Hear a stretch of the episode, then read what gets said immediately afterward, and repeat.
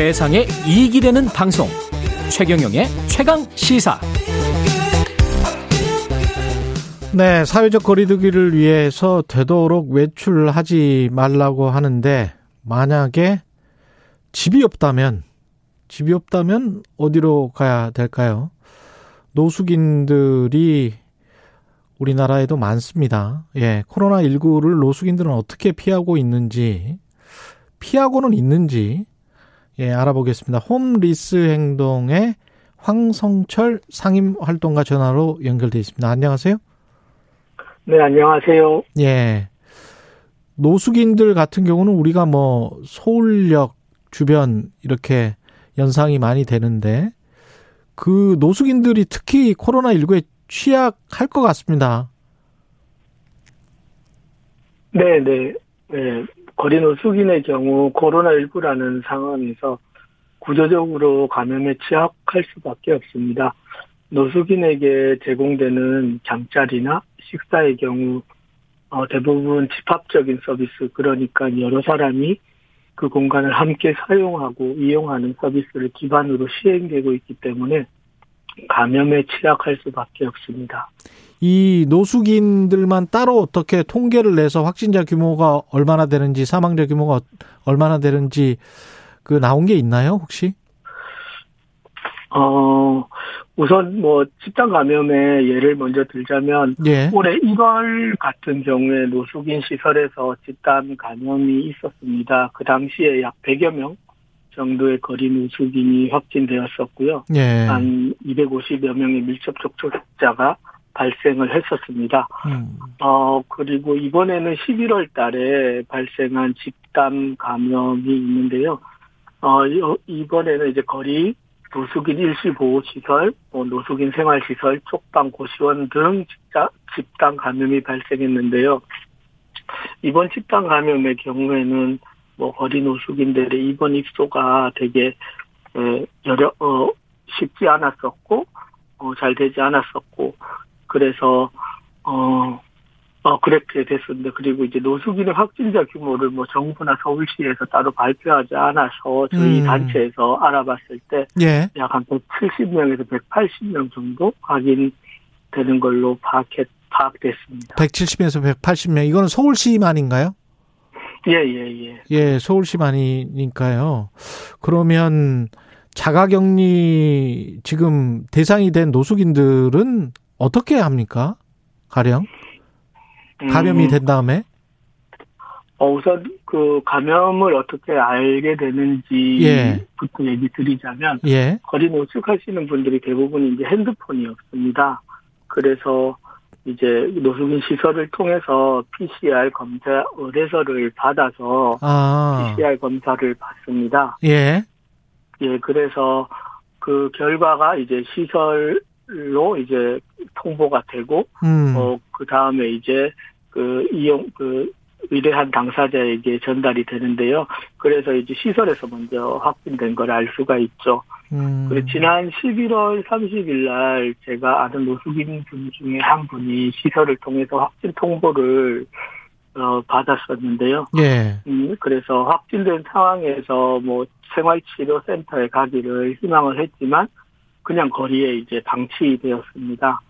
그렇군요. 아, 뭐 그렇다고 아무런 대안을 제시하지 않았는지 제가 물어봤는데 음. 그분이 얘기하시길 뭐 비 오면 비 피하고 눈 오면 눈 피하라고만 했다고 음. 했습니다. 예, 뭐 그래서 뭐 자가격리도 거리에서 발 자기가 할 수밖에 없었는데 예를 들면 뭐 아는 사람이 다가오면 나 확진됐으니까 가까이 오지 마라. 이런 식으로 격리나 거리에 두기를 했고 그렇게 10일이 흘러서 거리에서 자가격리 해지 통보를 받은 경우가 있습니다.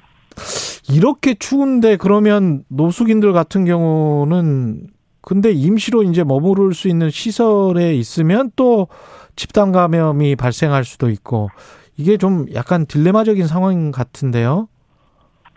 네네. 예, 어떻게 해야 될까요? 뭐 이제 뭐 아시다시피 노숙인 일시보호 시설이나 생활시설 같은 경우에는 예. 뭐 집단 감염이 이루어질 수밖에 없습니다. 뭐 화장실과 식사 장소를 공용으로 써야 그러니까요. 해서 예. 예, 확산이 취약한데 어 그래서 뭐 유엔에서는 팬데믹 초기 때부터 어, 이런 상황을 예측하고 어, 이런 위험이 있는 특정 집단에 대해서 특별 조치를 취할 것을 강조했는데, 음. 사실 서울시나 뭐 정부 같은 경우에는 대응 대책 자체를 하지 않았었죠. 예. 어, 그래서 뭐 집단 감염이 계속 발생을 하고 있는 상황이죠. 노숙인들 입장에서는 지금 한파가 더 무서울까요? 아니면은 코로나 확진되는 게 더 무서울까요? 둘 다다 다 무서울 것 같은데 최근에 또 서울역 주변에 그 노숙인들을 위한 텐트가 설치가 됐습니다. 이거는 한파를 좀 막기 위해서 어, 설치를 한 거죠? 음, 이게 저도 이제 서울역 이제 매주 금요일 나가서 예. 활동을 하는데 어느 순간부터 이제 거리에 이제 텐트가 쳐지기 시작하더라고요. 예. 그래서 이게 뭐 서울시나 아, 시설에서 이렇게 증권지 알아봤는데 그건 아니고 이제 어, 시민 종교단체에서 예. 나눠줬다고 이용 당사자가 얘기하시더라고요. 교회에서 한 거더라고요. 예. 예, 예, 예.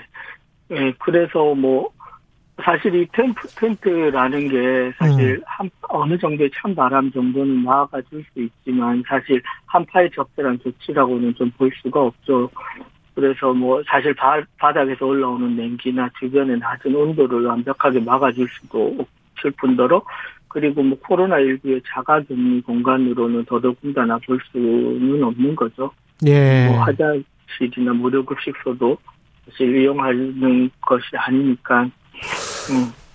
그나마 그래도 조금 한파를 막아줄 수는 있을 거는 같은데 확진된 노숙인들은 치료는 어떻게 받나요? 본인들 돈도 없고 아무것도 없을 텐데. 아, 예, 뭐, 그건 이제 이미 그, 그, 확진이 됐을 때는 예. 기본적으로 이제 어 보건소에서 확진자에게 음. 이제 가서 이제 생활치료센터 예. 다 이제 병원에 입소를 연계해주고 사실 그 비용은 이제 국가에서, 국가에서 예, 예. 해주는 걸로 알고 있습니다. 관련 지원, 예산 지원 같은 경우는 지금 어떻게 평가하세요? 충분히 이루어지고 있다고 평가하십니까?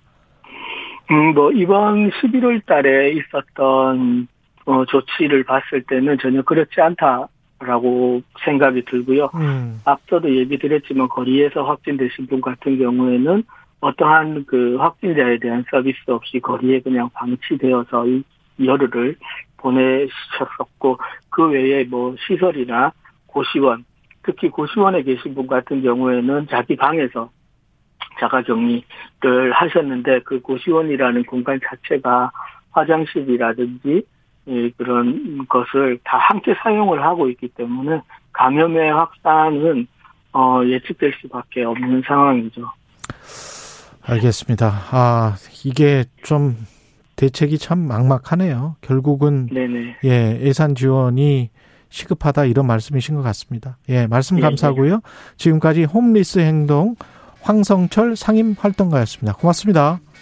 네, 고맙습니다. 예, 12월 30일 목요일 KBS 1라디오 최경영의 최강 시사였습니다. 고맙습니다.